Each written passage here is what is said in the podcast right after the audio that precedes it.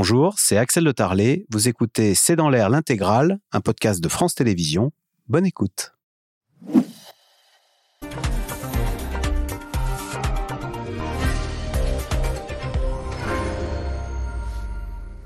Bonsoir à toutes et à tous. Des signaux positifs. En tous les cas, la France n'entrera pas en récession cette année. Mais surtout, le chômage est tombé à son plus bas niveau depuis 15 ans. On n'est même plus très loin du plein emploi, avec un taux de chômage qui évolue sur ses plus bas niveaux depuis 1982. De leur côté, les grandes entreprises françaises du CAC 40 et la Bourse de Paris enchaînent les records, tandis que l'inflation devrait refluer. Ces bonnes nouvelles ne doivent toutefois pas occulter les difficultés de pouvoir d'achat, avec des salaires qui ne permettent pas toujours de vivre décemment, ce qui pose la question du partage des richesses. C'est le sujet de cette émission de C'est dans l'air, intitulée ce soir « Économie, les bonnes nouvelles, mais pour qui ?» Pour répondre à vos questions, nous avons le plaisir d'accueillir Emmanuel Duteil, vous êtes directeur de la rédaction de l'Usine Nouvelle. Béatrice Mathieu, grand reporter à l'Express, à la une du prochain numéro, un dossier sur la taxation des milliardaires. Sandra Hoibian, vous êtes sociologue, directrice du Credoc, auteure de l'étude « Inflation, les classes moyennes à la peine », c'est publié par le Credoc. Et Mathieu Plane, économiste, directeur adjoint du département Analyse et Prévision à l'OFCE, auteur de « L'économie française en 2023 », aux éditions La Découverte. Alors Emmanuel Duteil, la première ministre Elisabeth Borne s'est réjouie avec un taux de chômage à 7,2, a-t-elle tweeté. La France connaît son niveau de chômage le plus bas pour la deuxième fois depuis 40 ans. Et c'est vrai que dans l'indifférence, enfin on en a peu parlé, mais on a l'impression que la France, dans l'indifférence générale, a gagné cette fameuse bataille du chômage. Alors gagner, je pense que vous allez quand même un peu vite en besogne, parce que quand on dit qu'il y a plus de 7% de la population active au chômage, on est quand même à des niveaux assez élevés. Il n'y a qu'en France qu'on considère qu'on a un chômage dit structurel aux alentours de 7. Quand on est aux États-Unis au plein emploi, on est à 2, on est à 3%. Donc il y a de la marge. Mais c'est vrai qu'on est sur quelque chose de positif, un tout petit peu à nuancer par un effet démographique. C'est quand on compare par rapport à 1982, il n'y a pas la même population active en âge de travailler. Donc il y a moins de monde, il y a moins de jeunes qui arrivent sur le marché du travail. Il y a moins de gens qui peuvent travailler aujourd'hui. Donc par définition, ça fait que le taux de chômage s'améliore. Mais il y a derrière tout cela des réalités qui étonnent pas mal de chefs d'entreprise. Parce que oui, encore aujourd'hui, alors que même si on n'est pas en récession, on est quand même en période de crise, encore aujourd'hui, les besoins de recrutement restent au plus haut. On fait chaque année, nous, un baromètre du côté de l'Usine Nouvelle de l'emploi industriel.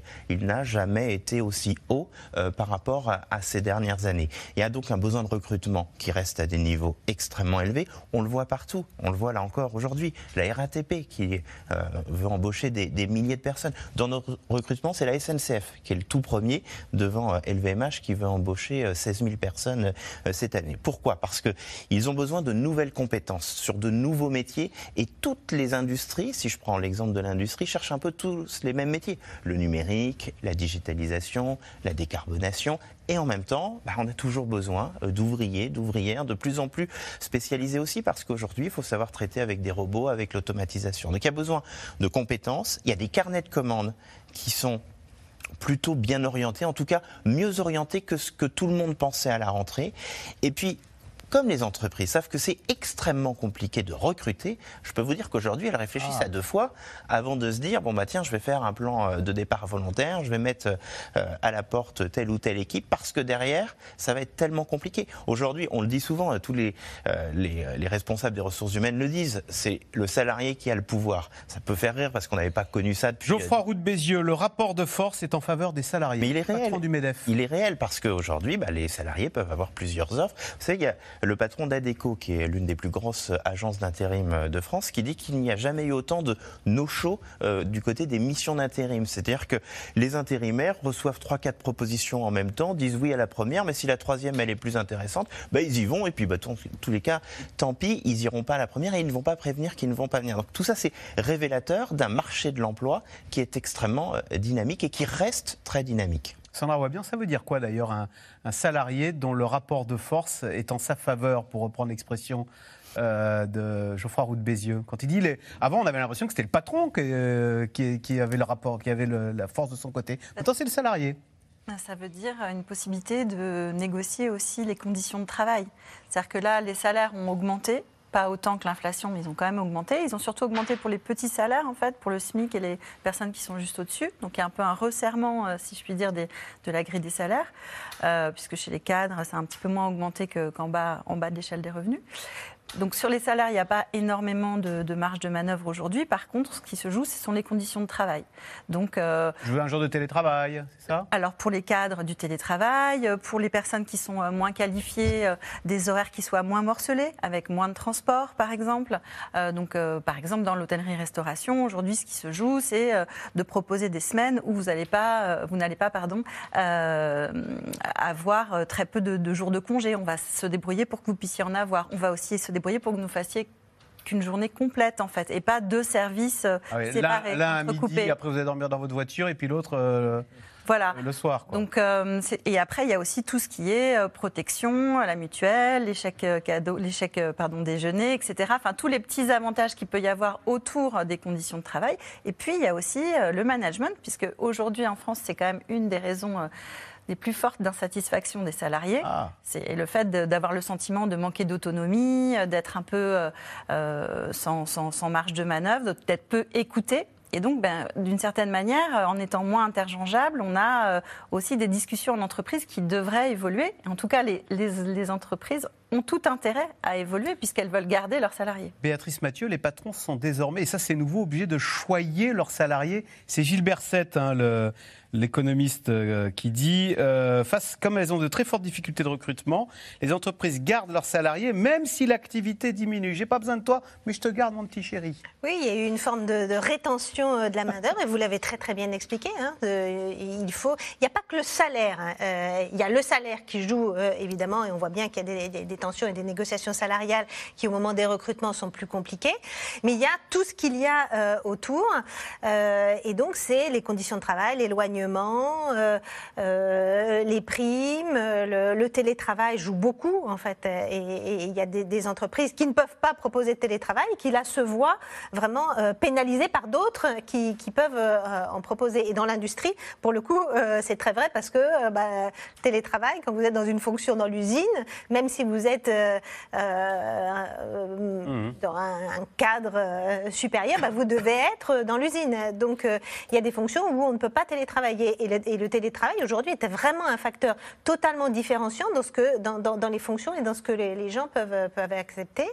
Et puis, on voit que les chefs d'entreprise, même à l'intérieur des entreprises, sont même en train de proposer des systèmes de bonus à ceux qui arrivent, en fait, de primes plutôt, à ceux qui arrivent à faire recruter quelqu'un et que la personne reste au moins, si la personne reste 6 mois, eh bien vous avez des primes, et des primes qui peuvent être assez substantielles, de 1000 à 2000 euros si vous arrivez à faire recruter quelqu'un. Donc on voit bien qu'effectivement les choses se sont inversées. Et puis pour revenir à la question de la baisse du chômage, il y a effectivement les pénuries dont on vient de parler, mais il y a aussi un phénomène très très français qui pour le coup a très bien marché, c'est le succès assez incroyable de l'apprentissage, qui explique aussi beaucoup de la baisse du chômage. Rien que, je crois que c'est entre janvier et novembre 2022, on a eu 800 000 personnes qui sont entrées en apprentissage. Donc ça explique aussi les bons résultats sur le fond du chômage. Mathieu Plane, quelles conséquences ça a au niveau macroéconomique d'avoir des entreprises? Est-ce qu'on peut dire même qu'elles sont un peu surstaffées? Parce que les carnets de commandes ne sont pas forcément au rendez-vous, mais en revanche, les salariés, on se les garde. Et même on veut en embaucher plus au cas où. Non, c'est vrai que c'était la surprise. On a été surpris à la hausse à chaque fois sur l'emploi, clairement, au regard des chocs économiques qu'on a subis depuis 3 ans. Quand vous voyez la crise Covid ou la crise énergétique, c'est des chocs de grande ampleur qui touchent l'ensemble du tissu productif. Et malgré tout, les boîtes ont continué à investir, à embaucher. Donc c'est vrai que c'était assez paradoxal. Et donc si on fait des petits calculs comme ça par rapport à ce qu'on aurait eu d'habitude comme emploi, on en a à peu près 500 000 de plus aujourd'hui. Et donc c'est vrai qu'il faut comprendre pourquoi on a 500 000 de plus. Alors c'est vrai qu'il y a l'histoire de l'apprentissage, notamment, qui est un point assez important. Mais il y a d'autres choses qu'on comprend un peu moins bien. Alors il y a peut-être aussi un peu plus de travail déclaré qu'avant, typiquement, parce qu'on a le chômage partiel. Il y a un peu moins de travailleurs détachés. On a des choses comme ça, mais ça explique pas tout. Et c'est vrai que les entreprises embauchent et ont une vision finalement de l'avenir qui est pas si négative que ça, en tout cas par rapport aux ménages. Si on regarde les ménages, ils sont extrêmement déprimés sur l'avenir, sur leur pouvoir d'achat et sur leur niveau de vie. Et les entreprises, regardez le climat des affaires, il est pas si dégradé que ça. La question c'est, est-ce qu'il va y avoir un retournement ou pas ? Parce que le revers de la médaille, Et ça, c'est quand même un point important, c'est qu'on a créé beaucoup d'emplois avec peu d'activité. Et quand on regarde à 3 ans d'écart, on a à peu près 900 000 emplois en plus en stock. Hein, quand on regarde, c'est à peu près plus de 4% d'emplois en plus. Mais le PIB, lui, a augmenté de seulement 1,2%. Donc on est plus nombreux à créer le même volume de richesse. C'est-à-dire que pour créer la même richesse, la même valeur ajoutée, on a besoin de plus d'emplois qu'avant. C'est-à-dire que c'est l'inverse des gains de productivité. Nos niveaux de vie augmentent, les salaires augmentent parce qu'on est plus productif. La productivité, c'est fabriquer plus avec moins de monde. Là, c'est le contraire. C'est fabriquer moins avec plus de monde. C'est le grand paradoxe. Et donc, c'est vrai qu'on essaye de comprendre pourquoi. Est-ce que c'est temporaire? Est-ce que c'est lié aussi? On a eu des aides Covid qui ont été très généreuses dans certains secteurs. Hein. On a vu les marges même augmenter à des niveaux historiques, comme la restauration, voire le BTP. Donc, peut-être ça il y a des PGE. Donc, tout ça, un peu, j'allais dire, pu créer aussi artificiellement de l'emploi. Les choses vont plus se révéler en 2000, là, cette année, hein, d'ailleurs, quand on va avoir un certain nombre de dispositifs qui se retirent. Et c'est vrai qu'il y a une phrase qui est connue, c'est plutôt quand la mer se retire qu'on voit ceux qui sont effectivement en maillot de bain ou ceux qui sont tout nus. Et on est un peu dans cette phase-là. Et donc, c'est vrai que cette baisse de productivité, même si elle est très bénéfique à l'emploi, elle pose la question de la rentabilité de certaines entreprises. Parce qu'avec cette productivité, c'est pas possible de tenir, d'être rentable et compétitif. Mais vous l'avez dit, les chefs d'entreprise donc restent relativement optimistes. Certaines entreprises dégagent même des super profits, comme on dit. Et ces entreprises choisissent parfois d'en faire bénéficier leurs salariés. C'est le cas de la marque de luxe Hermès, qui a promis une prime exceptionnelle de 4 000 € à tous ses employés dans le monde. Sujet d'Aubery Perrault et Nicolas Baudry-Dasson. Pour Hermès, le soleil brille plus que jamais. En 2022, le fleuron du luxe français annonce un chiffre d'affaires de 11 milliards d'euros, soit 30% de plus en un an. Des résultats exceptionnels annoncés fièrement par le gérant la semaine dernière. Nous poursuivons notre dynamique portée par l'enthousiasme de toutes les équipes dans le monde. C'est donc avec fierté et reconnaissance que nous clôturons 2022. Hermès, qui avait refusé les aides publiques du Covid, capitalise en ouvrant des boutiques, en embauchant, mais aussi en redistribuant à ses salariés. Après 2 augmentations successives de 100 € pour les collaborateurs français et le versement d'une prime de 3 000 € à tous les collaborateurs dans le monde en 2022, nous avons annoncé une nouvelle prime de 4 000 € qui sera versée à la fin du mois. Un record parmi d'autres. La Bourse de Paris a battu le sien jeudi dernier. Une hausse continue pour les géants du CAC 40 et une baisse du chômage avec un taux historiquement faible depuis 2008, 7%. De quoi redonner de l'entrain au ministre du Travail la semaine dernière, en plein débat sur les retraites. Il y a encore une bonne nouvelle, parce qu'il faut savoir les souligner quand elles sont là. C'est que les emplois qui ont été créés au cours du 2e semestre de l'année 2022 sont, pour tous les CDD, tous les contrats de plus d'un mois, des CDI pour 52% d'entre eux. Et ainsi, nous avons atteint pour la première fois depuis une quarantaine d'années aussi un taux de CDI dans l'emploi global qui a dépassé les 50%. C'est-à-dire que la France crée de l'emploi. Dans la lignée des bonnes nouvelles donc, le prix du gaz à son niveau le plus bas depuis 18 mois. Certes, l'inflation atteint 6% en un an, mais des jours meilleurs arrivent, assure le ministre de l'économie ce matin. Sauf événement international majeur, nous devrions, à partir de 2024, retrouver un cycle de croissance puissant, notamment autour de la décarbonation de l'économie et de la transition climatique. Donc je veux fixer des perspectives économiques à nos compatriotes. Des perspectives pour les Français, quand d'autres ont déjà du tangible. Les multinationales ont annoncé tour à tour leurs résultats ces dernières semaines. 10 milliards d'euros pour la banque BNP, 13 pour le groupe automobile Stellantis, 14 milliards d'euros pour le géant du luxe LVMH et jusqu'à 19 milliards d'euros pour Total. Total, symbole de ces super profits à qui l'on demande des comptes. Lorsque les prix à la pompe augmentent, le ministre de l'économie suggère une nouvelle ristourne. Et lorsque les écoles parisiennes reçoivent des factures d'électricité salées, la maire de la capitale écrit directement au PDG. Il ne peut y avoir de super profits pour TotalEnergies et des surcoûts pour les familles. En pleine inflation et en pleine fronde sur les retraites, ces super profits, ces grands patrons, cristallisent désormais la colère. On assiste au gavage des uns, au rationnement des autres. L'État, normalement, il a pour responsabilité de venir rééquilibrer les plateaux de la balance, de venir être en faveur des faibles et venir un peu taxer les forts. Mieux partager la valeur en entreprise.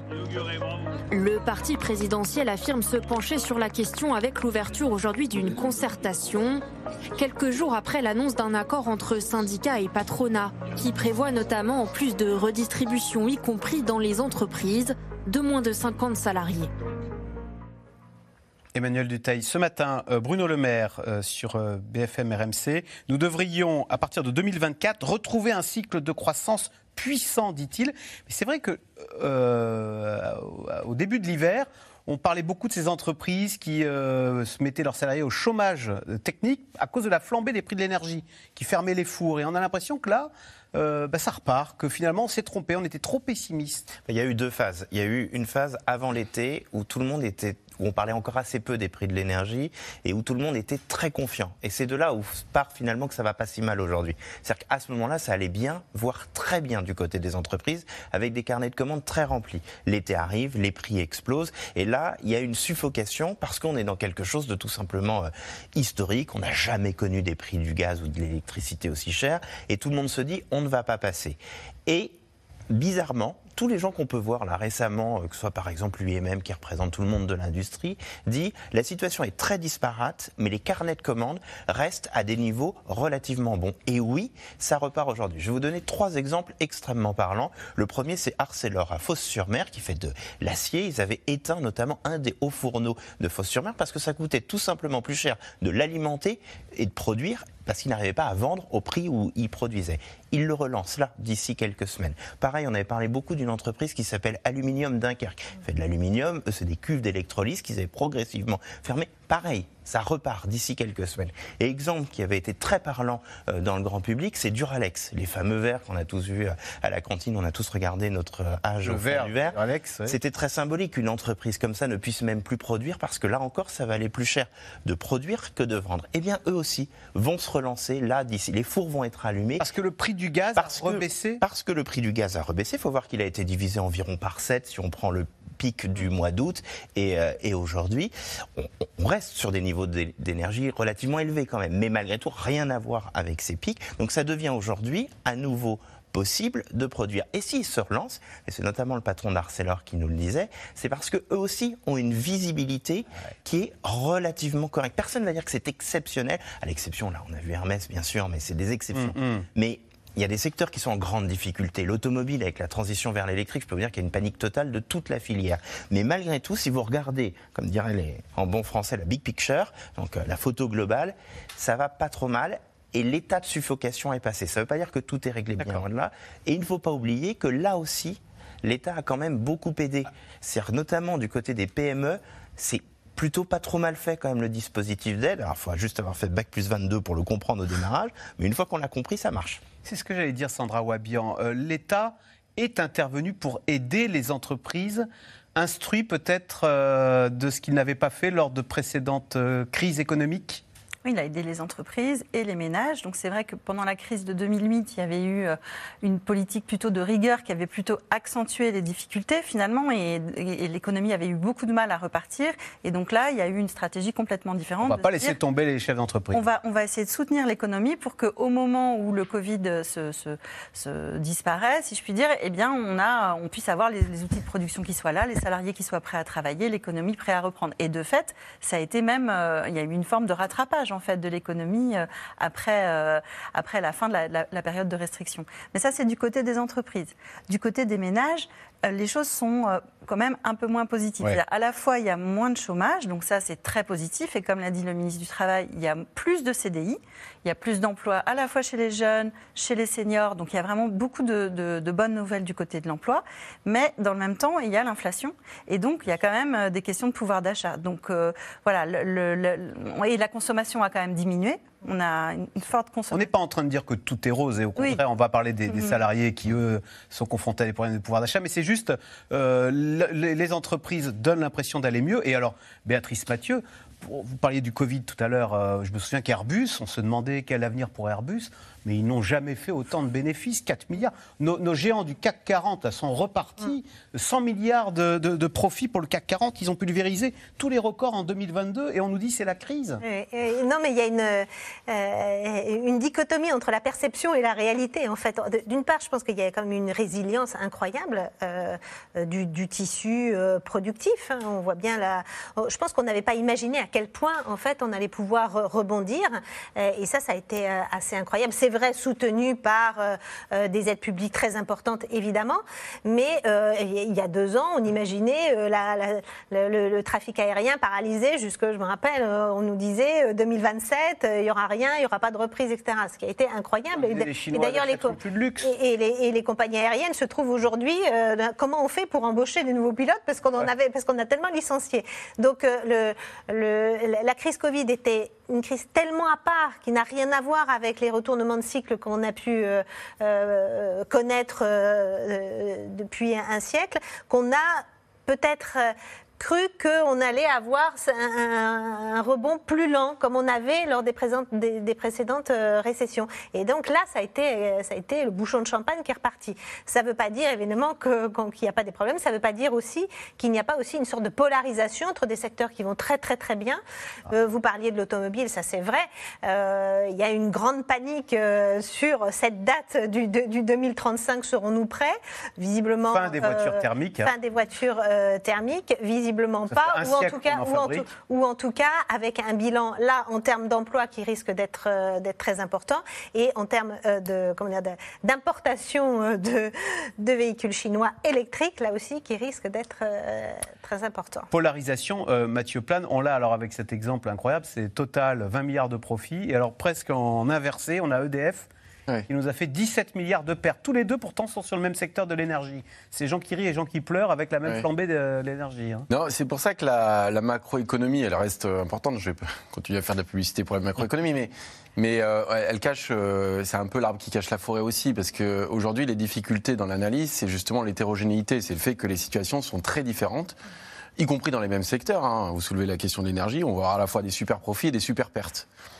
Donc finalement, tout ça peut s'annuler dans les agrégats. Donc il faut regarder un peu les choses dans le détail. C'est vrai aussi dans la situation des entreprises. Hein, quand on parle des géants du CAC, il faut savoir qu'ils ont aussi à peu près 5000 filiales implantées à l'international, qui vont distribuer beaucoup de revenus, qui vont revenir en France par les capitaux, les dividendes qui sont versés. Ça ne veut pas dire que c'est la situation de toutes les PME qui sont sur le territoire, qui aujourd'hui vont devoir rembourser leurs prêts garantis par l'État, qui voient leur taux remonter, qui ont...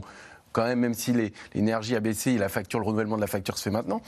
Donc je veux dire, c'est aussi la gestion de cette hétérogénéité, et c'est vrai aussi sur les ménages. Et on le voit, les inégalités ont tendance à augmenter face au choc inflationniste, face à l'augmentation des salaires ou des prestations sociales ou des revenus du patrimoine. Donc on a quelque chose qui est finalement plus favorable que prévu, j'allais dire, par rapport à ce qu'on pouvait attendre. Effectivement, on s'attendait à quelque chose qui était plus dégradé.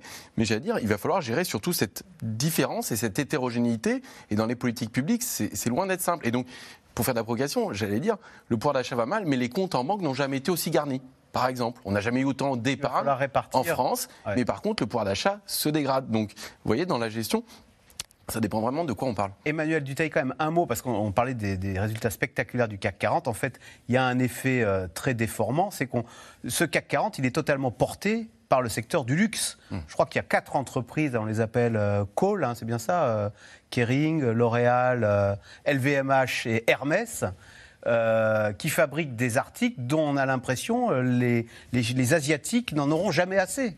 Oui, c'est vrai que c'est un secteur un peu particulier. Là, je voyais récemment un des représentants d'un de ces géants qui me disait « Nous-mêmes, on est étonnés par nos niveaux stratosphériques ». C'est vous dire que même eux n'avaient pas prévu. Malgré tout, il y a quelques raisons objectives. La première raison, c'est que ceux qui en profitent le plus, c'est principalement LVMH et Hermès. Pourquoi ? Parce qu'ils avaient fait le pari de la Chine il y a déjà des dizaines d'années. Les Chinois n'ayant pas pu sortir de leur pays pendant des mois, voire des années, phénomène nouveau, ils ont acheté en Chine ce qu'ils achetaient à l'époque à l'étranger. Donc c'est demain. marques, et notamment Hermès, en profitent à plein parce que du coup, ils ont eu la clientèle chinoise qui avait envie, et celle qui pouvait bien évidemment, mais qui avait envie de se faire plaisir. Premier élément. Deuxième élément, et on l'oublie de temps en temps, la sortie du Covid aux États-Unis a généré un retour de croissance comme on n'aurait jamais pu l'imaginer. Il y a eu un boom de consommation, parce que les Américains, c'est un peuple qui aime consommer, donc leur dire vous restez à la maison et vos magasins sont fermés, waouh, ça fait mal. Donc ils ont racheté en masse et c'était impressionnant, mais on pourrait élargir même à des groupes moyenne gamme plus, un groupe comme Interparfums qui fait du parfum, comme son nom l'indique, qui a de très belles licences. Eux aussi n'ont jamais vendu autant de parfums de leur vie, parce que soif de consommation portée en grande partie par les États-Unis. Et puis après, Hermès, LVMH et les autres, ils n'ont aucun problème avec l'inflation. Les prix montent, bah tant pis, ils augmentent d'autant leur prix, c'est ce qu'on appelle le pricing power, et ils font partie de ces rares entreprises qui arrivent à passer l'intégralité de la hausse sans que ça vienne bloquer la acte d'achat, parce que ceux qui ont les moyens d'acheter un sac Hermès à 2 ou 3, ou je sais pas combien ça coûte, 4 000 €, finalement qui prennent 20, 30 ou 40 €, ça ne change pas grand-chose à la décision d'achat. Ça représente quoi un sac Hermès pour un Chinois ? C'est l'horizon ultime, le symbole ultime de la réussite, c'est pour ça ? Je suis moins calé sur cette partie de la question, j'imagine. En tout cas que c'est peut-être vu comme quelque chose de patrimonial. Plus ils en fabriquent, plus ils montent les prix et plus ça marche. Bah, c'est un signe aussi de richesse. Mais vous savez, par exemple, pour répondre à la population chinoise qui est très portée sur Instagram et autres, ces géants du luxe, quand ils ouvrent des grands magasins, ils ont augmenté la taille des cabines. Parce que, notamment en Chine, ils rentrent à plusieurs dans la cabine parce que... on s'Instagram, machin et tout. Donc, et c'est marrant parce que c'est aussi un secteur qui a été le premier à dire on n'ira jamais sur Internet. Et puis dès qu'ils en ont compris l'intérêt, ils sont arrivés à fond et ils ont très bien réussi également cette mue numérique. Ce qui n'était pas gagné à l'avance, et c'est vrai que les groupes français font partie aujourd'hui des genres mondiaux et cartonnent et n'ont aucun souci. Alors Sandra Hoibian, faut-il s'en réjouir parce qu'après tout, le succès de ces marques de luxe mondiales, c'est le symbole aussi de cette richesse inégalement répartis. Il y a quelque chose d'un peu obscène à l'heure où les gens doivent baisser, se chauffer avec le gaz, ne peuvent plus se chauffer, avoir des milliards colossaux tomber avec des sacs de luxe payés à des prix stratosphériques. Bah, c'est vrai que ce sont ces consommations en fait presque ostentatoires, puisque elles ont aussi vocation à être montrées et à montrer la distinction par rapport aux autres, qui crée beaucoup le sentiment d'injustice. C'est-à-dire qu'en France, les inégalités sont relativement contenues et on n'a pas, comme dans d'autres pays, des très très riches. Enfin, on est vraiment sur le gros de la population et de la classe moyenne, en fait. Mais par contre, les très riches sont très visibles. Donc sur Instagram, comme vous le disiez, ils sont aussi suivis par les jeunes, par exemple. Et donc vous avez tout un tas d'influenceurs qui vont se mettre en scène, voilà, les joueurs de football, tout un tas de catégories. Les réseaux sociaux ont donné plus de visibilité aux inégalités. C'était déjà le cas, mais c'est vrai que ça l'amplifie. Puisqu'en fait, on a en plus une personnalisation et on a aussi de plus en plus des influenceurs qui vont se mettre en scène dans leur rapport aux objets. Donc, ils vont ouvrir des emballages de cadeaux ou d'achats qu'ils auront faits. Donc, il y a ce rapport à la consommation qui est un peu transformé en histoire, hein, donc en story sur ces réseaux. Et ça participe évidemment du sentiment d'injustice que ressent une grande partie de la population française, même si elle n'est pas dans la misère. On a quand même une population, on a quand même des services publics, on a une société qui ne fonctionne pas si mal, malgré tout ce qu'on dit en règle générale, mais on a quand même des écarts, et notamment des écarts avec les plus riches. Après, pour voir aussi du côté un peu plus positif, c'est aussi de l'emploi. C'est-à-dire que ces secteurs du luxe, c'est aussi des secteurs qui font la fierté nationale. Les Français soutiennent ces secteurs parce qu'ils considèrent que ça fait partie de l'image de la France de produire. Et puis c'est fabriqué en France. C'est fabriqué en France. C'est pas délocalisé là pour le coup. Voilà. Donc il y a du côté de l'emploi plutôt un regard plutôt positif, mais du côté de la consommation, une forme effectivement de ras-le-bol. Quand, à côté de ça, il y a en plus un certain nombre de politiques qui vont, voilà, comme celle des retraites, qui vont demander à tout le monde de faire des efforts. Béatrice Mathieu, c'est dans ce souci d'apaiser ce ressentiment sur des richesses qui seraient inégalement réparties que Hermès, par exemple, typiquement, décide d'une prime de 4 000 € pour tous ses salariés dans le monde, ou que le patronat et syndicats ont décidé de... Alors, c'est Elisabeth Borne qui l'annonce, que l'accord qui a été prévu pour généraliser les systèmes de primes et d'intéressement aux moins de 50 entreprises, cet accord sera transcrit dans la loi. Non mais il y a plusieurs, je pense qu'il faut quand même se réjouir que des entreprises françaises aillent bien. Vaut mieux gagner 20 milliards comme Total que perdre 17 milliards. Voilà, c'est-à-dire que si on avait la moitié du CAC 40 qui était dans la situation d'EDF, je pense que la thématique de l'émission de ce soir serait un petit peu différente. Donc, un, il faut quand même s'en réjouir. Deux, quand on disait polarisation des secteurs, ça veut dire aussi polarisation des situations personnelles des salariés. Quand vous êtes salarié d'Hermès, de L'Oréal, de Kering, etc., bah, franchement, ils ont des primes, ils ont de l'intéressement, ils ont de la participation. 17 mois de salaire chez Hermès. 17 mois de salaire chez Hermès. Bon, même chez Total, il y a eu un bras de fer qui a été fort. Ils ont remporté une partie du bras de fer. Franchement, ils ne sont pas tellement à se plaindre. La situation est plutôt du côté, effectivement, des PME ou des ETI, où c'est plus compliqué. Donc là, c'est très différent. Vous parliez tout à l'heure de gérer l'hétérogénéité. Elle est des entreprises, mais aussi des salariés. Donc cet accord est évidemment très bien. Là, ça va dans le bon sens, ça va dans une juste réflexion sur la répartition de la valeur et que ça ne soit pas, que l'intéressement et la participation ne soient pas toujours réservés aux grandes entreprises. C'est bien que ça aille dans des entreprises de moins de 50 salariés. Donc le gâteau qui sera à répartir ne sera pas non plus de la taille de celui d'Hermès. Dans les PME, il y a moins de milliards. Donc évidemment, donc cette question de l'hétérogénéité, elle est complexe en termes de politique économique et pour le gouvernement, c'est extrêmement difficile à gérer. C'est-à-dire que ces entreprises du CAC 40, il ne faut pas s'imaginer que c'est l'ensemble, elles représentent l'ensemble des entreprises françaises. Bah, voilà, c'est ça. Et puis, ça renvoie derrière tout ça à la taxation des super profits. Bon, encore une fois, je pense qu'on mélange un peu peut-être une très bonne gestion de l'entreprise et le fait d'avoir eu du nez de se dire bah, il fallait aller en Chine, etc. Et donc, on ne va quand même pas reprocher à des patrons d'avoir une vision de ce que sera leur marché demain et d'avoir réussi et d'autres situations où les bénéfices records sont un peu le résultat de la guerre et d'une façon un peu fortuite.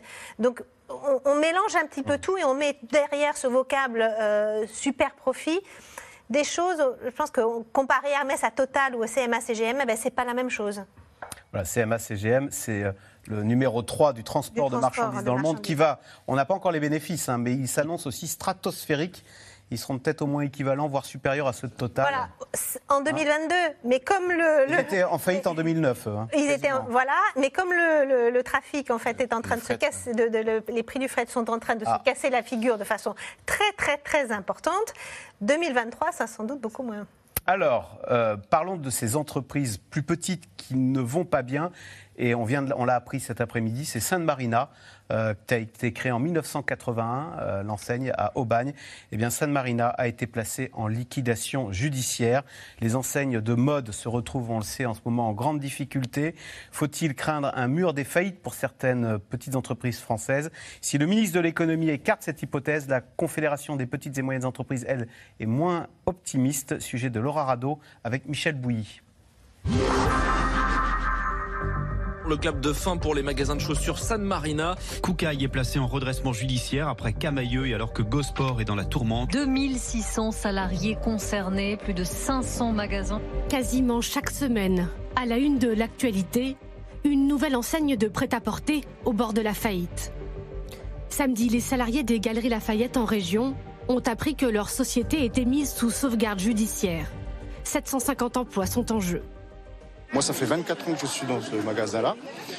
Voilà, c'est ma vie, quoi. Nous, on espère qu'une chose, c'est que... sauver les emplois. Sauver les emplois, voilà. C'est la priorité des choses. Quoi qu'il en coûte, sauver les emplois. Une hémorragie dont la marque Camaïeu et ses 510 points de vente ont fait les frais il y a 6 mois. À l'annonce de la mise en liquidation judiciaire au tribunal, les salariés font éclater leur colère. J'ai vendu la société. Toute une vie à la poubelle, toute une vie, 2700 personnes à la rue, on fait comment maintenant? C'est lui qui va nous payer les loyers? C'est lui qui va nourrir les familles? C'est la fin d'une histoire. Voilà, maintenant, je ne sais pas ce que mes collègues de l'entrepôt et moi allons devenir, quoi. Des marques victimes de la crise sanitaire et de l'inflation, mais pas seulement. Certaines ont été écrasées par les géants de la vente en ligne, selon ce professionnel du secteur. Elles ont loupé plusieurs coches. Le premier coche, c'est celui du travail de la communauté. Puisqu'une belle marque, c'est avant tout une marque et une communauté qui est forte. Et évidemment, pour avoir cette communauté, les réseaux sociaux sont indispensables. Beaucoup de marques françaises ont su se transformer au cours de ces dernières années et donc elles ont su s'adapter. Celles qui disparaissent malheureusement sont celles qui n'ont pas su se transformer. Au-delà de la crise du prêt-à-porter, faut-il craindre un mur des faillites ? 41 000 entreprises ont déposé le bilan en 2022. C'est 50% de plus qu'en 2021. Mais bien moins qu'avant la pandémie, où elles étaient 51 000 à avoir mis la clé sous la porte. Le gouvernement assume donc son changement de stratégie, la fin du quoi qu'il en coûte. Nous ne rouvrirons pas un quoi qu'il en coûte pour toutes les professions de France et de Navarre parce que ça ne serait pas la bonne solution. Je veux bien rappeler un principe clé de l'année 2023, les aides désormais seront ciblées sur ceux qui en ont le plus besoin. Réponse quelques jours plus tard du patron des PME, lui tire la sonnette d'alarme sur les prix de l'énergie. Ceux qui aujourd'hui ont un mur de l'énergie devant eux, en sont-ils responsables ? Absolument pas. Si demain vous avez une entreprise qui est en bonne santé et que simplement le prix de l'énergie fait qu'elle risque de péricliter, eh bien je pense et je crois que le pays doit se poser la question comment la sortir de cette ornière. La crise énergétique qui pousse justement ces boulangers dans la rue. En colère, il y en a marre de la galère. Leurs factures d'électricité ont parfois été multipliées par 10. Couplées à la hausse du prix du beurre et de la farine, de nombreux artisans ne s'en sortent plus et craignent pour la survie de leur commerce. Je ne sais pas à la fin du mois si je vais gagner de l'argent. Donc c'est juste délirant, on marche sur la tête. Tout ça parce que l'Ukraine a été envahie par Poutine. Le prix du gaz et le prix de l'électricité, le cours sont indexés sur la même base parce que l'Europe l'a décidé. Et au jour d'aujourd'hui, on va faire crever nos artisans boulangers, peut-être les bouchers, les restaurateurs, les pressings. Parce que là-haut à Bercy, là-haut à Matignon et là-haut à l'Elysée, ils ne font rien. Des aides ont bien été mises en place par l'État pour soutenir la profession. Une réponse jugée insuffisante par ces artisans qui réclament un bouclier tarifaire généralisé. Alors Emmanuel Duteil, c'est Alain dans le Morbihan qui pose la question. Bonne nouvelle, alors sauf peut-être pour les salariés de Go Sport, Camaïeu, San Marina, Galeries Lafayette et d'autres. Que leur est-il arrivé à toutes ces enseignes de mode ? Le problème, tomber les unes après les autres. Le problème, c'est qu'il y a des éléments conjoncturels et des éléments structurels.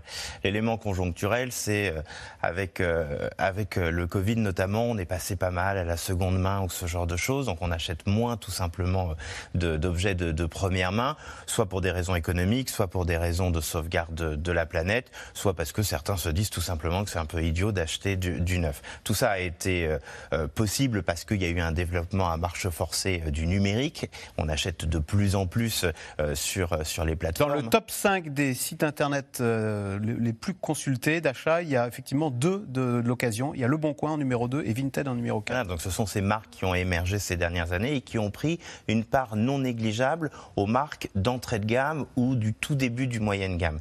Et le problème, et c'est vrai que c'était un petit peu dit dans votre sujet, il faut parfois un tout petit peu l'assumer, c'est qu'il y a aussi des raisons là purement structurelles. Les marques qui sont citées sont des marques qui n'ont pas réussi à faire face dans un premier temps à la déferlante de Zara et H&M il y a une vingtaine d'années, qui ont révolutionné la façon de faire de la mode. Des collections toute l'année, des prix plutôt abordables, des magasins très beaux, très grands. Ça, c'est un gros problème. L'autre problème, c'est l'autre vague qui est arrivée avec Primark, où là, on se demande même comment ils arrivent à acheter du tissu vu au prix où ils vendent les t-shirts. Mais aussi, aujourd'hui, un géant qui s'appelle Shein, qui est très connu des ados notamment, ou des jeunes. C'est un site internet chinois. Chinois, où là encore on se demande s'il y a quelqu'un qui produit vu les prix auxquels ils vendent. Et donc ils sont arrivés avec ces prix tellement bas qu'ils ont laminé toutes ces marques. Et c'est l'une des raisons principales qui explique que ces marques s'effondrent. S'ajoute après un troisième élément, en tout cas pour Go Sport, pour Camaïeu et pour les Galeries Lafayette en région, c'est que c'est le même propriétaire, Michel Ohayon, qui est un géant du bâtiment à la base, un promoteur immobilier, qui a fait incursion dans ce marché il y a 5-6 ans, qui a racheté au tribunal de commerce ces marques en promettant monts et merveilles, sauf que bon, il n'a pas vu le Covid arriver, il n'a pas investi comme il fallait, et donc ces marques sombrent aujourd'hui tout en même temps parce que c'est un château de cartes qui est en train de s'effondrer du côté de l'empire de Michel Ohayon. Mais j'ai envie de dire, c'est le petit élément qui est dramatique Parce qu'il y a une seule certitude, c'est que d'autres marques de ce niveau-là, moyenne gamme en France, vont avoir du mal à tenir. Et il y a aujourd'hui une certaine inquiétude, notamment à Bercy. Il y a certains ministres qui disent 2023 va être l'heure de vérité du quoi qu'il en coûte. Parce que beaucoup d'entreprises sont encore là aujourd'hui en 2023 parce qu'elles ont eu les aides pendant le Covid. Elles seraient tombées pendant ce temps-là. Et regardez les chiffres de faillite de ces dernières semaines. Ça y est, on a retrouvé les niveaux d'avant-crise. Et on commence même à voir les que faillites ça... qu'on n'a pas eues en 2020 et 2021. On n'a pas eu de faillite en 2020, on a eu peu de faillites en 2021. Et aujourd'hui, je ne pense pas qu'il y a un mur des faillites devant nous, mais il y a une sorte d'effet rattrapage de ces entreprises qui ont été aidées, qui seraient tombées et qui tombent aujourd'hui, avec tous les éléments d'accélération que je me suis permis de rappeler. Sandra Hoibian, est-ce que notre rapport au textile, peut-être ou notre budget textile, tout simplement vêtements, a diminué ? Alors oui, effectivement, depuis plus d'une quinzaine d'années, en fait, c'est antérieur au Covid, on dépense un petit peu moins dans l'habillement. Il y a plusieurs raisons à ça. Déjà, les prix qui sont quand même relativement accessibles, alors avec des effets sur la qualité, mais...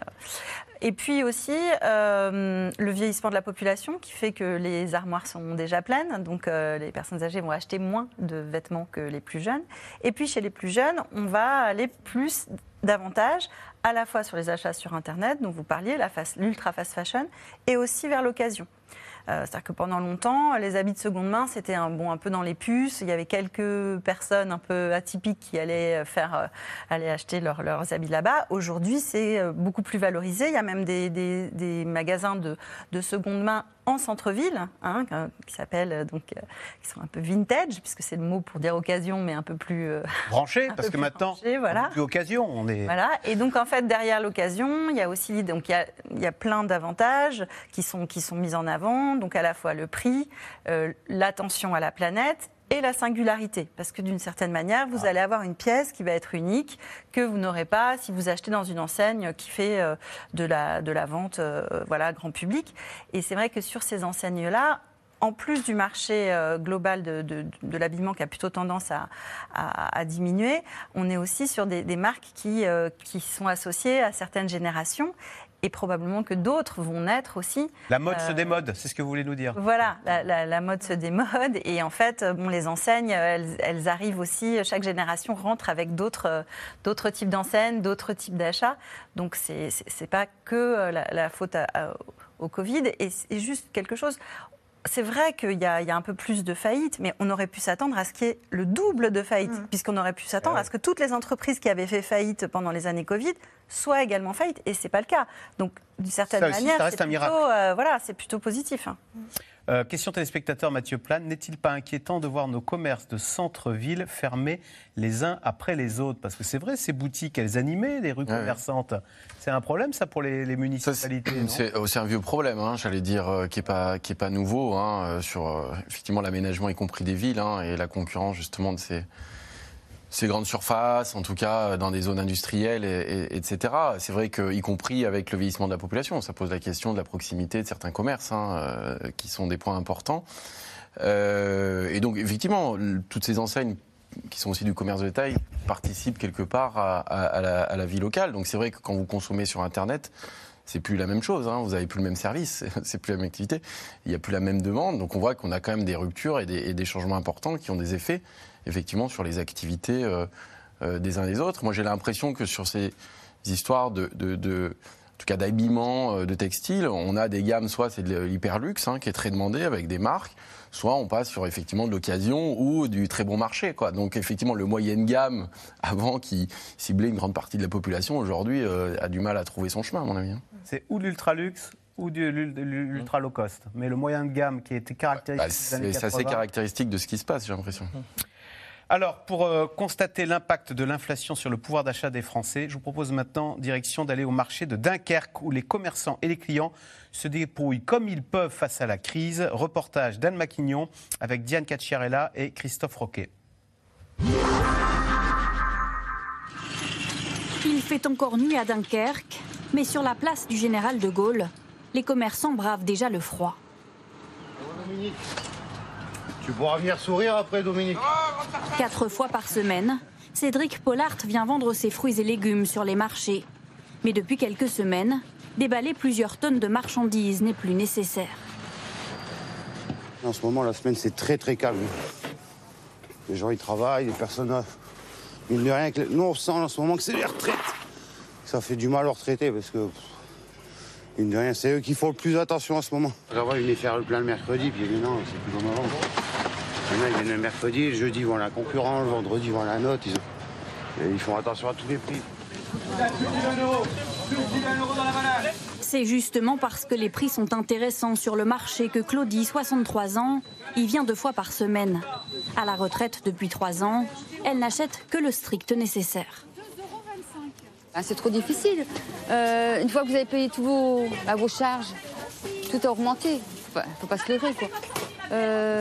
C'est très difficile. Ouais. Moi, je vous dis, parfois j'ai envie de pleurer quand je fais mes courses. Après 24 ans de carrière dans un supermarché, Claudie touche 900 € de retraite par mois. Bonjour madame, moi il me faudrait 200 grammes d'archi de cheval. Elle estime que les aides de l'État ne sont pas suffisantes. C'est pas avec ça qu'on va continuer à vivre. 100 € par-ci, 100 € par-là, franchement. C'est une augmentation de salaire qu'il faut. Et elle peut baisser les prix aussi. Il faudrait tout foutre en l'air, commencer à 0. Non ? Franchement. Une bonne révolution là-dedans. Non mais c'est vrai, on se laisse faire quoi. On se laisse faire. Si là on se laisse faire là maintenant, ben on est foutu. Il y aura quoi après? Voilà madame, une bonne journée, une bonne semaine, merci beaucoup. Valérie Baclé vend de la charcuterie sur le marché depuis 24 ans. Comment allez-vous? Ça va. Quoi pour moi? Quel jambon? Ah moi j'ai le blanc que je peux vous proposer, qui est super beau. Non, beau et bien placé. Pour madame Jambon, hors de question d'étrangler ses clients avec des prix exorbitants. Avec ceci, je fais comme si c'était pour moi. Si c'est pas cher à mon regard, ça sera pas cher au regard des gens. Si c'est cher à mon regard, automatiquement ça sera cher au regard des gens. Mais c'est vrai que là on prend des claques phénoménales, Et là le jambon, ben c'est la bataille constamment pour garder les prix fixes. C'est une bataille de tous les jours avec les fournisseurs, avec tout le monde quoi, pour essayer de s'en sortir et pour vendre une marchandise qui va pas étouffer les gens quoi. Et là si vous voulez aujourd'hui là on fait 2 bottes 3 €. C'est 1,80 la botte, hein, c'était 2 bottes 3,50. Là on fait 2 bottes 3 €. Cédric a augmenté lui ses prix de 3% en 1 an. Pas suffisant cependant, toutes ses charges ont augmenté. Sur l'année, on consomme à peu près, on va dire, 8000 litres de gasoil pour les tracteurs. Avant, on payait, quand je me suis installé il y a 2 ans, on payait 65 centimes. L'année passée, en moyenne, je l'ai payé 1,50 €. Donc vous faites le calcul. Que pour les tracteurs, j'ai 8000 € d'augmentation de gasoil. Pour les camions, je suis à peu près à 3 000 à 4 000 € en plus dans l'année. Il faut compter plus de 10 000 € pour une société de 2 personnes. Valérie subit aussi la hausse du prix de l'essence, en plus de celle du papier, des sacs plastiques. Avec ceci, je vous souhaite une bonne journée, une bonne semaine. Mais à 50 ans, c'est surtout pour sa fille qu'elle s'inquiète. Moi, je me rappelle, avant, quand j'étais chez mes parents, on allait en vacances, on ne regardait pas, on allait à Auchan faire nos courses, on remplissait le caddie, quoi. À l'heure d'aujourd'hui, bah, faut regarder tout ce que vous achetez, faut calculer pour ne pas acheter ce qui serait censé vous faire plaisir, vous n'auriez pas besoin, quoi, genre un CD ou n'importe quoi. Maintenant, il faut tout regarder. Et ouais, la nouvelle génération, ouais, parce qu'il va falloir qu'ils buquent, quoi, et puis que... Je ne sais pas ce que ça va donner. Je ne sais pas. Selon une association de consommateurs, la hausse des prix des fruits et légumes sur les marchés a été en moyenne 3 fois moins importante que dans les rayons des supermarchés. Sandra Hoibian, ce reportage montre bien qu'on est saisi dans sa dignité, hein, quand on ne peut plus s'acheter ce qu'on pouvait s'acheter avant et quand on ne peut plus offrir à ses enfants l'enfance qu'on a eue soi-même quand on était petit. La dame le disait, nous on ne regardait pas, on partait en vacances et on remplissait le caddie. Oui, il y a un sentiment de déclassement en fait dans le temps, l'idée que en fait on régresse, donc que sur les retraites on doit partir plus tard, que on n'arrive plus à devenir propriétaire parce que les prix de l'immobilier ont augmenté, que les prix, l'inflation fait que pour les dépenses du quotidien c'est plus compliqué. Donc c'est vrai que la dynamique de progrès qui était un peu ce qui était dans les esprits et qui reste encore un référent, hein, même si ça date un peu maintenant puisque les années 60 ça fait un petit moment, eh bien, elle a été enrayée. Et donc, il y a un très fort pessimisme, hein, on l'entend, dans dans la population actuellement sur les perspectives aussi. C'est-à-dire, il y a ce qui se passe aujourd'hui et puis comment ça va continuer à évoluer.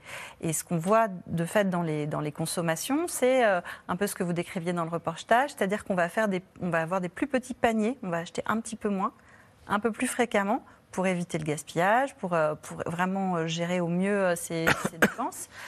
Donc ça, à la limite, on peut se dire, c'est peut-être de bonne gestion, mais on va effectivement rogner sur un certain nombre de budgets, et entre le budget alimentation et le budget énergie, on a ces deux postes qui sont quand même essentiels, si je puis dire, et donc on a aujourd'hui une montée de la précarité alimentaire. Alors, Béatrice Mathieu, question téléspectateur de Eric en Haute-Garonne.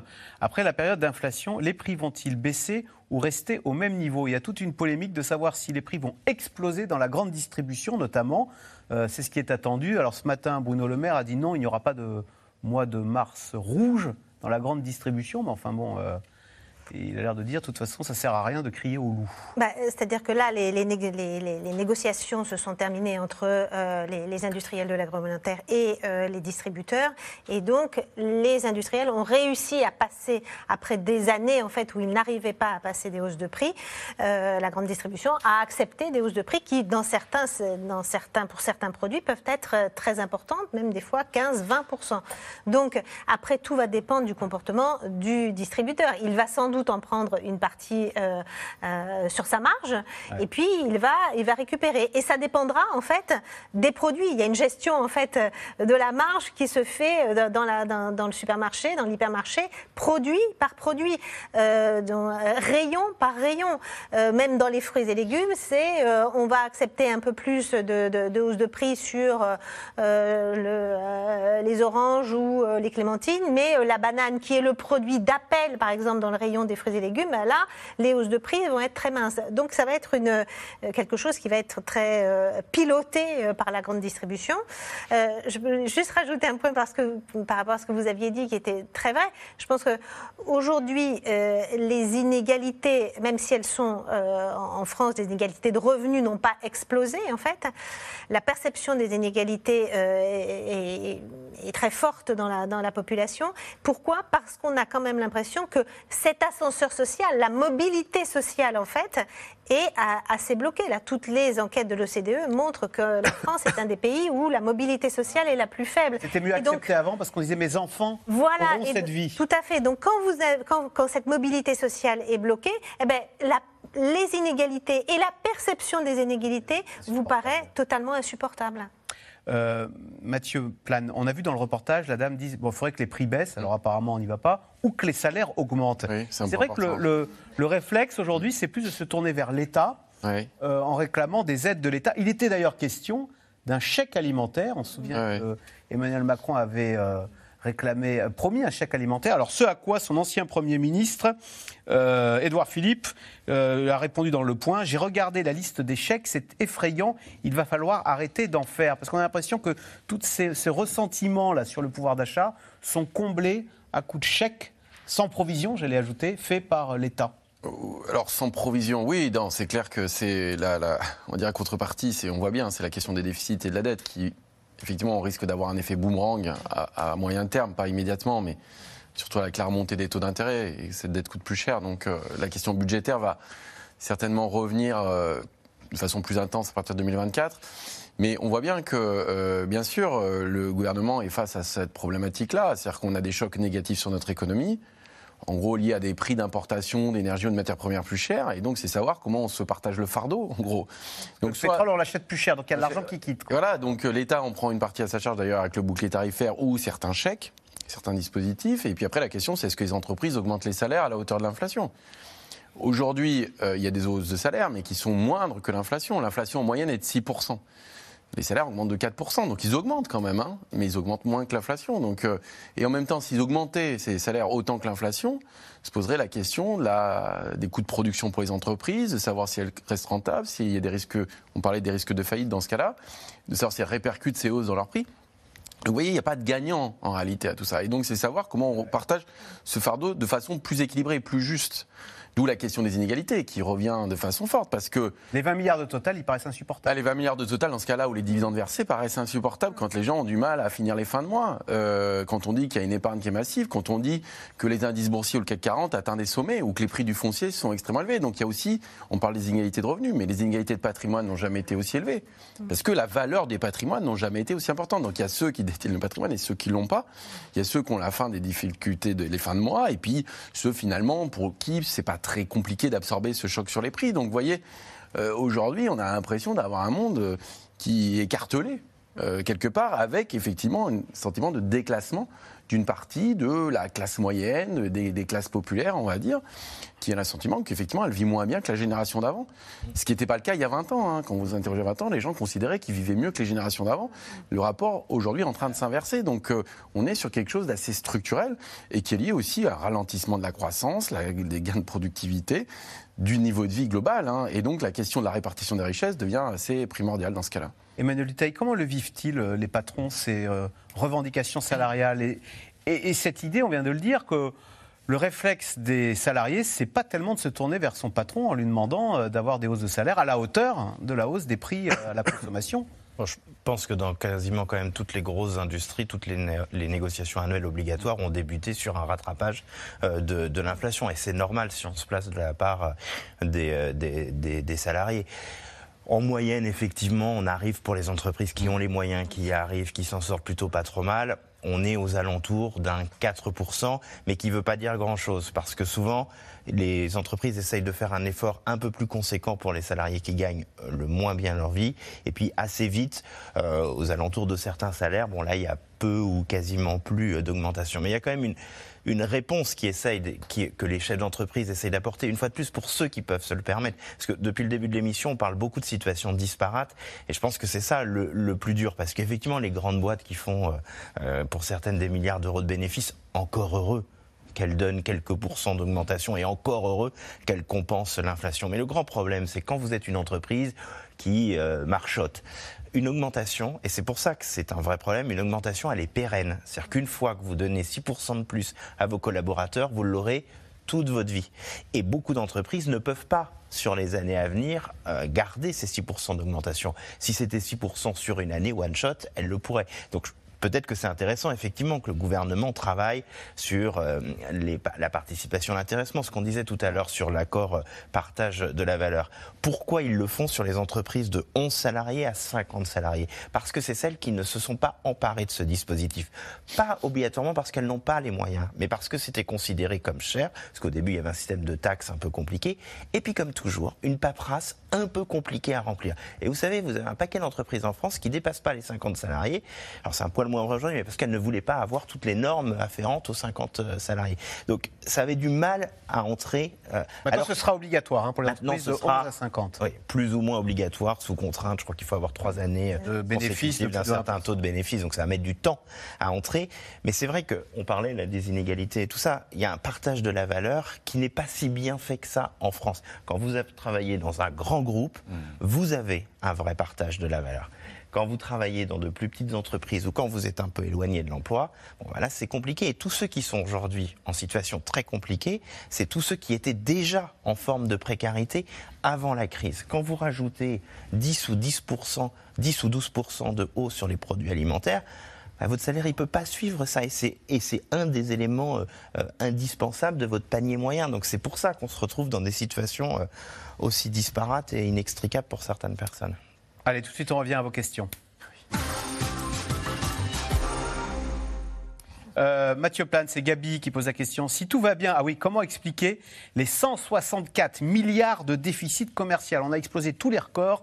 En 2022, il a plus que doublé le déficit commercial. Oui, je suis d'accord avec Gabi, là. Non, c'est vrai que là, il y a quand même le gros point noir, notamment dans notre économie, c'est que le déficit commercial a atteint un niveau historique. Alors avec la facture énergétique aussi, il faut savoir qu'on a une facture énergétique de 100 milliards. C'est colossal quand même avec la hausse des prix du pétrole, du gaz notamment. y compris sur les biens industriels, hein, si on prend les biens industriels hors énergie, on a eu un déficit qui s'est accru. Ça veut dire que même... Le Made in France ne s'exporte plus. Bah, le Made in France s'exporte en partie. Heureusement, on voit pour les produits de luxe, il reste quand même l'aéronautique, même si les excédents sont moindres. Mais si vous prenez tous les autres biens d'équipement, par exemple, les équipements du foyer, c'est 90% d'importation. Mais même des points qui étaient importants, comme l'agroalimentaire qui était d'habitude exportateur, on a perdu en puissance. Et du coup, là-dessus, on devient moins fort. On est importateur donc en alimentaire, en automobile... En importateur net. Et donc ça, c'est quand même un point crucial et un angle mort. Hein. Aujourd'hui, quand on parle de réindustrialisation et de relocalisation, avec la hausse des prix de l'énergie actuelle, notamment en Europe, se pose la question de la viabilité, notamment de ces secteurs industriels, avec la question de la décarbonation de l'industrie, les changements de chaîne de production. Donc c'est un défi, à mon avis, majeur. Béatrice Mathieu, pourquoi on n'y arrive pas sur le commerce extérieur ? On achète beaucoup, alors les vêtements dont on parlait tout à l'heure... Bah, on l'a dit en partie, c'est-à-dire qu'on a eu au fil des années une perte de muscles, de capacité productive. Et on l'a organisé sciemment ? Et donc, la France sans usine, ça date... Et 2000, voilà, Serge Turuc. Donc, ça a été on fera quand plus même, de la conception voilà, et on fera fabriquer en Chine. Et donc, ça c'est quand même le drame français. Je veux dire, par rapport à l'Allemagne, mais même par rapport à tous nos voisins européens, le poids de l'industrie manufacturière en fait, dans la valeur ajoutée est bien plus faible que, évidemment, qu'en Allemagne, mais par rapport en Italie, à l'Espagne, à l'Autriche, aux Pays-Bas, voilà. Donc ça, c'est le drame français et le déficit commercial n'est que le résultat de ça. Donc ça met des années, c'est-à-dire que quand vous descendez une marche, c'est beaucoup plus compliqué de la remonter que de la descendre. Et là, on a dévalé tout l'escalier en réalité en termes de capacité productive. Alors, on n'a plus les filières. Donc vous pouvez dire, tac, on recrée des usines. On voit bien que réimplanter des usines, d'une part, on n'installe pas une usine comme un McDo, ça prend énormément. Les fournisseurs. Il faut un écosystème. Voilà. Il faut déjà trouver des terrains. Ça paraît assez incroyable, mais trouver aujourd'hui des terrains pour installer des grandes usines, c'est très compliqué en France. Parce qu'il y a tout un système de règles, de normes, voilà, c'est compliqué. Après, il faut trouver l'écosystème autour, il faut trouver les salariés, donc reconstruire un tissu industriel est extrêmement lent. Et puis Emmanuel Duteil, j'imagine que ça participe aussi au sentiment de déclassement. Fabriquer des Minitel en Bretagne, comme ça se faisait dans les années 90, c'est plus gratifiant qu'être préparateur de commandes chez Amazon. Ah ben ça, c'est certain. Et je ne sais pas si vous aviez lu là, le prix Goncourt de Nicolas Mathieu qui décrivait tellement ça. Oui. La désindustrialisation et cet effet de déclassement. Si vous ne l'avez pas encore fait, allez le voir. Alors, je ne donne pas le titre parce qu'à chaque fois, je me trompe sur mes enfants chéris. Je ne sais plus comment ça s'appelle.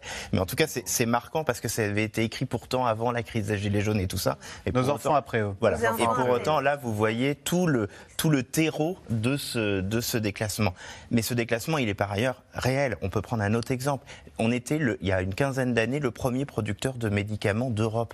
On est 5e. Les Suisses sont 1ers aujourd'hui et on est même passé derrière l'Italie. Alors l'Italie, des fois, les Suisses, la main d'œuvre est plus chère que chez nous. Hein. Bien sûr. Alors l'Italie, des fois, on caricature, mais c'est un pays qui reste un pays de grands producteurs industriels. Mais il n'en reste pas moins que, comme ça, on a perdu des filières. Je vais vous donner un exemple que nous, on vit aujourd'hui à l'Usine Nouvelle. On veut passer sur du papier 100% recyclé.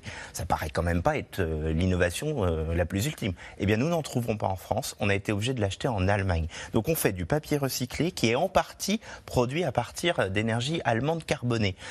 Et pourtant, le papier, ça a été une des puissances françaises. Et on a tout. On a du bois, on a des scieries, on a des usines de transformation, on a des imprimeurs. Et encore, c'est au milieu du Covid, je crois que Jean Castex avait fait un plan bois, le 49e plan bois de la France. Mais on n'a pas travaillé sur nos besoins. On veut être champion en tout. Et donc, quand on est champion en tout, on est champion en rien. Donc, ce qu'il faut, et c'est là, ils essayent de travailler là-dessus, il faut travailler sur quelques filières d'excellence et arrêter de penser qu'on peut effectivement tout faire. Parce qu'on sera, effectivement, comme vous le disiez, les marches sont très compliquées à remonter. Et ne pas perdre les filières dans lesquelles on était très bon. Et effectivement, là, vous avez raison de le pointer. L'automobile, je veux dire, aujourd'hui, ce qui va se passer sur le secteur de l'automobile est extrêmement... on roulera dans des voitures importées de Chine si on y prend garde dans une génération. Bien sûr, bah, les importations... L'automobile, c'est intéressant parce qu'on a vu aujourd'hui ou hier que l'usine Toyota de Valenciennes est devenue la première usine française. Et ce qui est fou, c'est qu'en y produisant quoi ? En y produisant des Yaris, donc des voitures de moyenne gamme, alors que nos constructeurs français, depuis des années, disent on ne peut plus faire l'entrée de gamme ou le début de la moyenne gamme. Alors, question, l'ultra fast fashion est une calamité écologique. À quand des mesures au niveau européen pour la contrer ? Est-ce qu'on ne parle pas, alors peut-être là de Primark, mais aussi de Shein, ce fameux site. Alors, il n'y a pas de magasin, hein, Shein. C'est nos ados qui commandent en cliquant sur les réseaux sociaux. Et ça vient directement... C'est aussi Zara et H&M. Hein, tant que vous produisez loin de France avec des normes parfois et environnementales et sociétales qui ne sont pas tout à fait celles que vous faites aujourd'hui en France, effectivement. Alors est-ce qu'il faudrait des choses pour les contrer ? Ça, j'en sais rien. On est un peu schizophrène là, avec une jeunesse qui va défiler à Greta Thunberg et qui le... Elle fait les deux. Elle fait les deux en fait. Et, parce que c'est souvent les mêmes en fait qui peuvent parfois acheter sur du Vinted, mais craquer pour un t-shirt à 2,50 € sur Shein et dire qu'il faut de toute façon moins acheter. Donc les choses, c'est jamais d'un seul bloc en fait, mais c'est très compliqué. Alors quant à dire comment faire pour prendre des mesures, bon bah on voit déjà la fameuse taxe carbone, on voit c'est extrêmement compliqué. C'est-à-dire que défavoriser les importations de produits carbonés. Oui, mais on voit déjà que c'est tellement compliqué pour le faire sur un certain nombre réduit de secteurs. Là, le faire sur tous les produits, c'est-à-dire calculer sur tous les produits l'impact carbone sur toute la chaîne de valeur de ce produit, c'est quelque chose qui est ubuesque. Non, parce que ça, c'est un point important. On a parlé longtemps de dumping fiscal ou dumping social, ce qui est en partie une vérité. Aujourd'hui, il y a le dumping écologique. Bien sûr. Et donc, c'est comment contrer ça. Et c'est vrai qu'on voit que c'est très technique, parce qu'on essaie de mettre une contribution climat aux frontières, qui va être d'ailleurs active hein, en Europe, mais elle ne va pas être sur les produits finis, elle est sur certains secteurs, par exemple comme le ciment, comme l'aluminium, mais on n'est pas sur, effectivement, si on produit du textile extrêmement carboné, on ne va pas le taxer, alors même que nous, on fera des efforts dans notre production pour avoir une production plus sobre. Donc ça, c'est des vrais enjeux, quoi, effectivement, d'avenir. Eh bien, merci beaucoup de nous avoir aidés à décrypter cette économie française qui a ses points forts et ses points faibles. On aura parlé des deux ce soir, en tous les cas, qui est toujours là. Bonne soirée sur France 5 et à demain pour un nouveau C'est dans l'air.